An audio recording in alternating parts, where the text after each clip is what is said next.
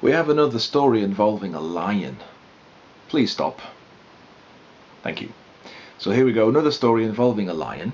The beasts of the field and forest had a lion as their king. He was neither wrathful, cruel, nor tyrannical.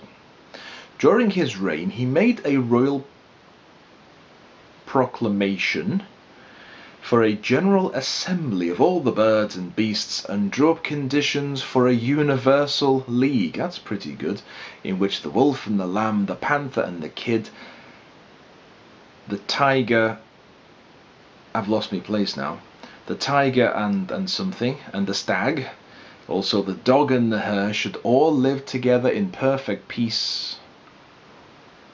I'm warning you.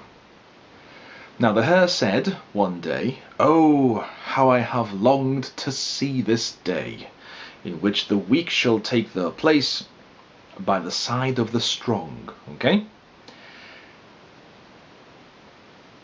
And after the hare said this, he ran away as fast as his little legs could carry him. The moral of the story is...